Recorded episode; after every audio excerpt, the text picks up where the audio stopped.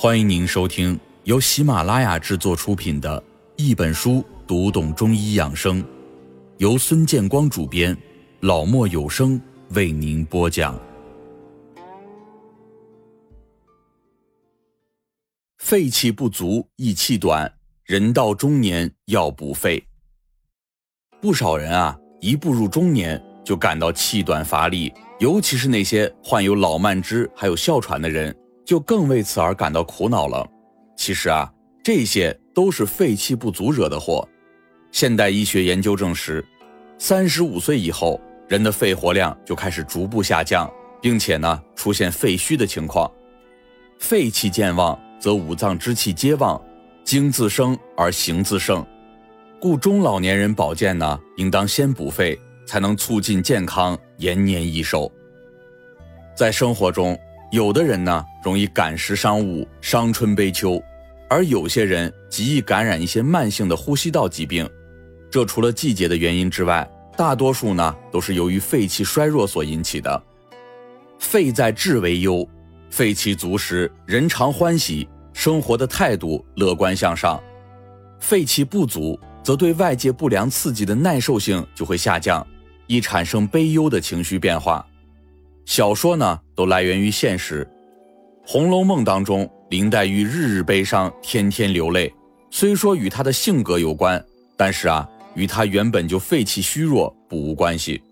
因为呢，肺和悲是相关联的，有肺病的人也比常人更容易生出一些伤感来。肺气不足的人，往往感时花溅泪，恨别鸟惊心。如果这样的人正好是一个文人。就会吟出些凄凄惨惨戚戚的悲凉情致，不仅弄得自己不痛快，还引得许多后人一再的伤心落泪。肺气不足不仅会影响到我们的心情，还会造成皮肤的暗淡与粗糙，更重要的是还会引发各种病症。我们人的整个身体的各个器官是分工合作、紧密联系的，肺功能一旦失调了，那么。五脏六腑的功能也都会受到阻碍，从而使我们的身体每况愈下，直到最后早夭，留下无尽的遗憾。所以啊，要想有一个乐观的心态，有一个健康的身体，那么我们就绝对不能忘了补肺气，尤其是在季节交替的时节，比如说冬春之交或者秋冬时节，天气干燥寒冷，正是肺部特别容易受到侵袭的时候。此时呢，更应该选用一些补肺润燥的食谱，给自己的肺穿上滋润温暖的外套。补肺的食物首选白色，因为按照中医的理论，白色入肺，比如说白豆、白木耳、山药等等，这些都可以。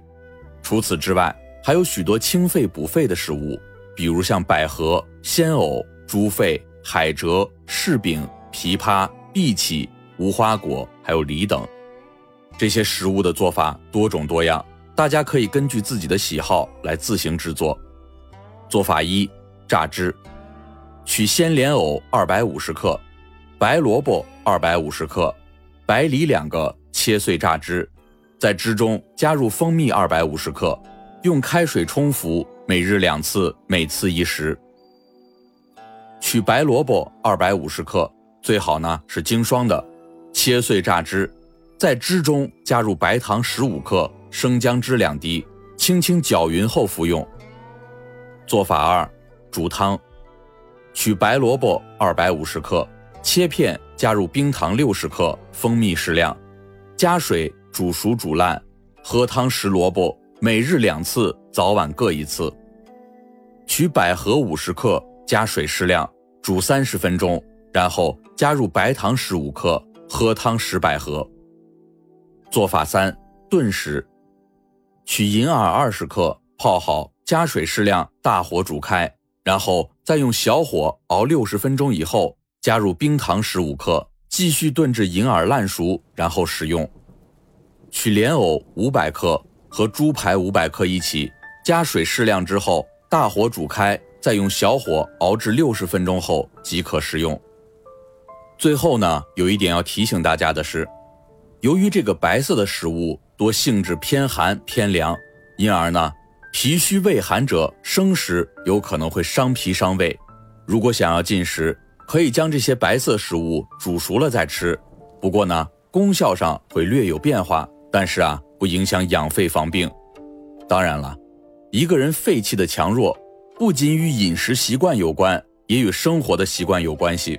所以呢，补肺气除了饮食药膳，我们还要更加注意的是养成规律的生活。像熬夜、抽烟等都很有可能会导致肺气弱。生活在污染严重的环境当中，也容易使肺部受到侵袭。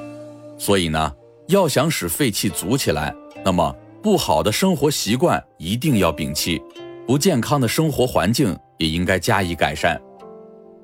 那么除了注意饮食还有生活规律之外呢，还要保持一个乐观愉快的心情。俗话说，过悲伤肺，过怒伤肝。如果说性格过于悲观，遇到一点小事情就悲忧伤感，会导致肺气郁滞，也很有可能会伤到肺腑，从而导致肺气不足。而气弱呢，又会影响到一个人的情绪，更加容易的受到外物的影响，从而形成一个更加忧愁悲戚的恶性循环。所以啊，要补肺气，保持一个乐观向上的心态是非常重要的。除此之外，补足肺气还可以通过经络穴位的调理来实现。肺经五行属金，五行里土生金，而太渊穴是肺经的疏土穴，也就是肺经的母穴。我们根据虚则补其母的理论，肺气不足，培土生金，按揉五行属土的肺经的母穴太渊穴就是一个最好的选择。那么这个穴位我们什么时候去按是最好的呢？那就是每天晚上九点到十一点，三焦经当令之时。三焦经呢是调节全身之气的经脉，晚上九点到十一点是三焦经气血最为充足的时候。在这个时候，我们按揉太渊穴，就能够加倍的给肺补充气的能量，让虚弱的肺气变得强大起来。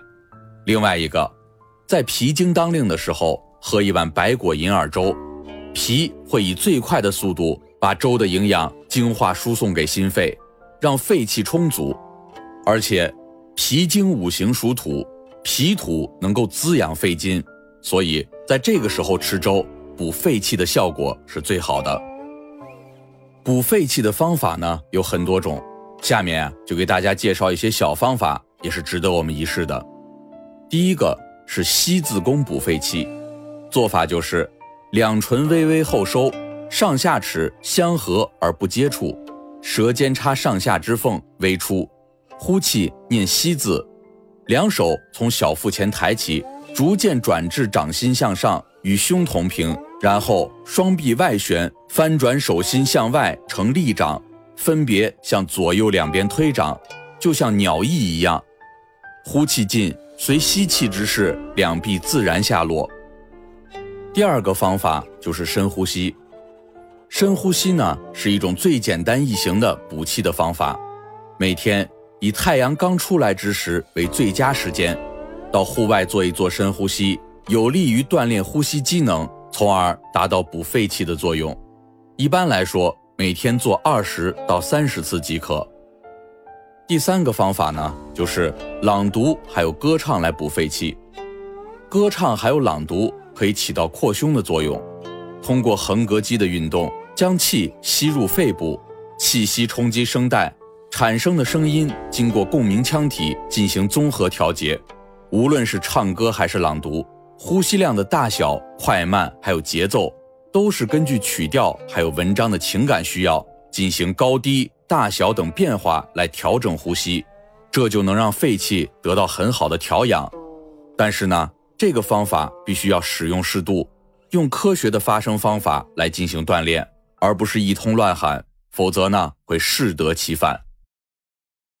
亲爱的听众朋友，本集已播讲完毕，下一集与您分享肾脏之五行养生。